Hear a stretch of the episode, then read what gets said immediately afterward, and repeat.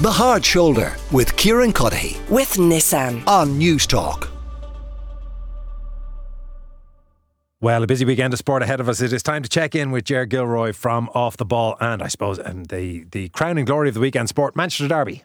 Yeah, live on Off the Ball on Sunday afternoon with Brian Kerr on CoCom. Uh, alongside Stephen Doyle. he still has time to do all of this with the uh, new appointments, does he? plenty, plenty for us to talk to uh, Brian about it. Um, they were all scheduled today to do a press conference, and all that would have come out. Glenn Whelan uh, apparently also has been tapped up to be part of the backroom team uh, from John O'Shea, former Manchester United player, and that game's on Sunday. So it's all uh, it's all very symmetrical, if you like that kind of stuff. Well, let's talk more about this after we get your look ahead to the Derby.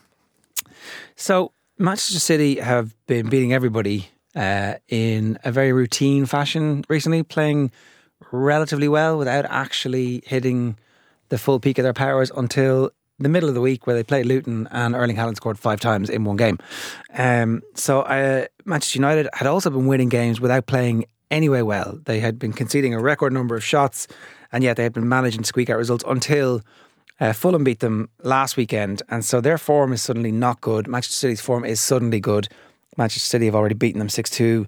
And uh, I think there's like all of the evidence, every single point that you could possibly, um, uh, if you were to get the, the most analytical statistics, everything suggests Manchester City are going to win handily.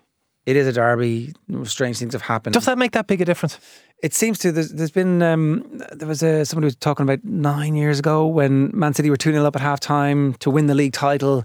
Um, Manchester United scored twice. Paul Pogba, who this week was banned for four years, involved, and then Chris Smalling popped up with a winner, and it made no sense. then the following week, Manchester City, sorry, Manchester United got beaten by West Brom, who were bottom of the table. So Man, Man United do raise themselves and have played better against good teams. But at the same time, so they drew nil all Liverpool, for example, recently, and again, all the evidence would have suggested that Liverpool would have swept the board with them. It just feels But that was something of a shining anomaly in an otherwise horrendous season. I think I think that's a fair point. point, and I think that um, we're seeing the end of the Erik Ten Hag thing. The already the new owner is, is making come hither eyes Zinedine Zidane. That gets leaked. How does that How does that actually get out? If you're if you're running a tight ship and you're totally professional, I'm tapping up. Zinedine Zidane does not make the papers, but it's in the papers, and the players are looking at that. And sir, are you suggesting that that indicates a, a leaky ship or that it was a deliberate leak to try to create some sense of momentum and interest? I think it's a, a leaky ship from a crowd who, who, so they've made a big play for trying to get Dan Ashworth from Newcastle United, who's going to be the brains of the operation, but they haven't got him yet. They're they're arguing over money, but this guy's the most important person that they've ever, you know. And it's like, what are you doing? Like, he also gave an interview, the new owner, uh, the guy behind the Grenadier. Is that the Ineos Grenadier? Didn't he? You know the, the giant car, the the uh, equivalent of the Homer Simpson Canyonero. Unexplained fires are a matter for the courts.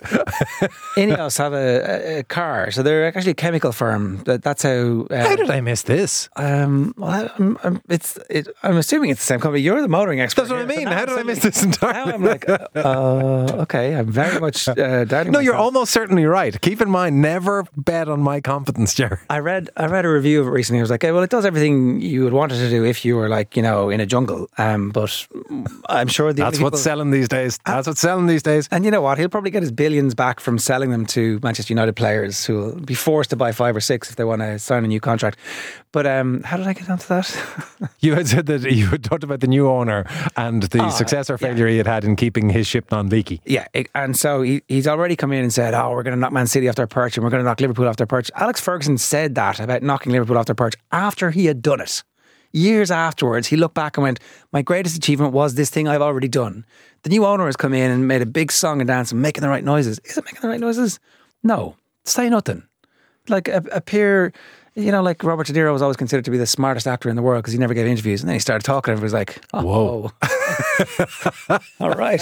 I was wondering, was it just me who had that view of De Niro? But there's there's not a lot happening from what you can see in, in his no, appearances. he's he's been blessed to have Martin Scorsese writing lines and uh, or others writing lines for him throughout his life. Meanwhile, Haaland is is giving us um, fighting words. It's coming. We're coming. We are ready to attack. That's the quote to ITV after the last match. Uh, yeah, sorry, you sounded a bit like Arnold Schwarzenegger in the pumping iron there. Um, that's a, an image everybody needs of a Friday evening. Uh, look, they are they are absolutely sensational. They they they're in the middle of this run that will take them all the way to the league title and potentially the Champions League. They're the best team in world football. They did the treble last season. They're actually better this year, and they've still got some players to to find form. Um, if Erling Haaland is now uh, back, not missing chances because he'd missed a few chances, and if he's back in that form and he's he's broken whatever mini famine he had by scoring five midweek, then it's game over for the rest of the league. And so fixtures like this for the rest of the league, actually, if there is going to be a title race, they do need Manchester United to somehow get somebody sent off from Man City in the first 10 minutes, dig in, get a nil all, get some points dropped and, and uh, get the atmosphere going. I can't see it happening. I, it doesn't, as I say, it doesn't. Well, with the, all of the caveats that weird things can happen in derbies, if I was forcing you to call a scoreline, oh, it's like uh, they're going to win by three clear goals, I think, and potentially they will score six.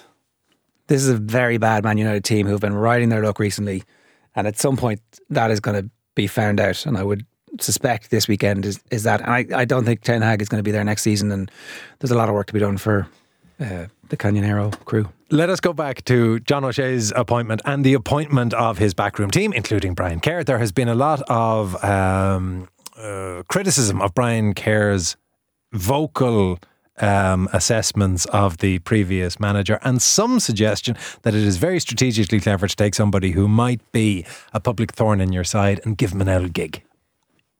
John O'Shea is only going to be there for two games, more than likely, right? You know, barring a 6 0 and a 4 0 win where everybody's like, hang on a second, this guy's pretty good. It's too early in, in his career just yet, I suspect, for him to get the gig long term. So uh, is it the FAI doing that and, and bringing Kerr in and somehow making them all like uh, maybe, but you'd want to be very uh, thin skinned as the FAI to be so calculating around it. And actually, Brian Kerr knows a lot about football and is a great character to be around, and so can only help with John O'Shea's passage to to. So I think the long term plan is that John O'Shea will be the Ireland manager, right? And he he may have to do caretaker manager a couple of times in his career before he gets the gig.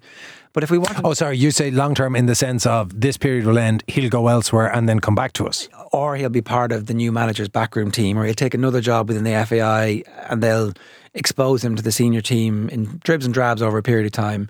Uh, so, you, like the FAI can't do wrong for doing right. They are the easiest of all of the sports organisations to kick because it's been a national pastime for such a long period of time. So I think if you have somebody who is wise and who knows a lot of the characters involved and who will actually be able to talk and take off some of the pressure on the new manager.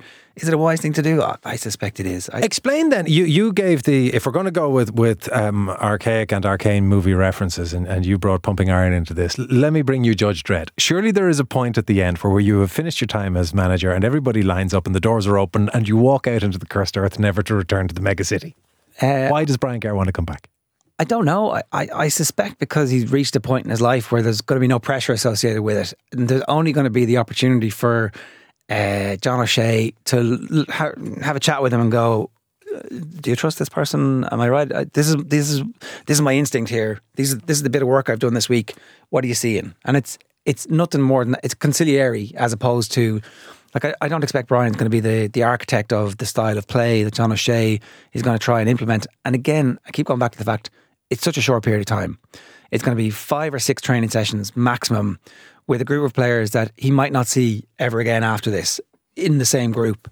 So would you want somebody there who you can put out for a press conference and, and everybody can say this is what and who knows on. the FAI, knows the bureaucracy, knows the system. Yeah, uh, and if if if somebody comes to training who's not supposed to be there, and Brian, would you just find out what he's doing there, would you? And no better man. I, I think um, it's and look if it is as calculated as like trying to take somebody who's going to be a pundit off the the punditry oh, okay, that's a bad move. If if that is the, the motivation behind this, uh, no, and it's highly unlikely that it is. I, I, I think Kerr wouldn't do that, and I don't think John O'Shea would want that. I think they actually probably have some relationship from something along the line, the line that um, obviously would have played under him for Ireland and must have had some respect and probably got a bit of advice. And exactly that, as you say, knows the ins and outs of the FAI better than most. And undoubtedly, you will be putting these kind of questions to him what time do we get to hear him? Well, so it was supposed to be today, but it got cancelled because of the weather. So we expect that that press conference now is going to be Monday. Brian's going to be on on Sunday afternoon for the Manchester Derby, which kicks off at half past three. Ger, as always, thank you very much. Ger Gilroy from Off the Ball. The Hard Shoulder with Kieran Cuddihy. with Nissan. Weekdays from 4 on News Talk.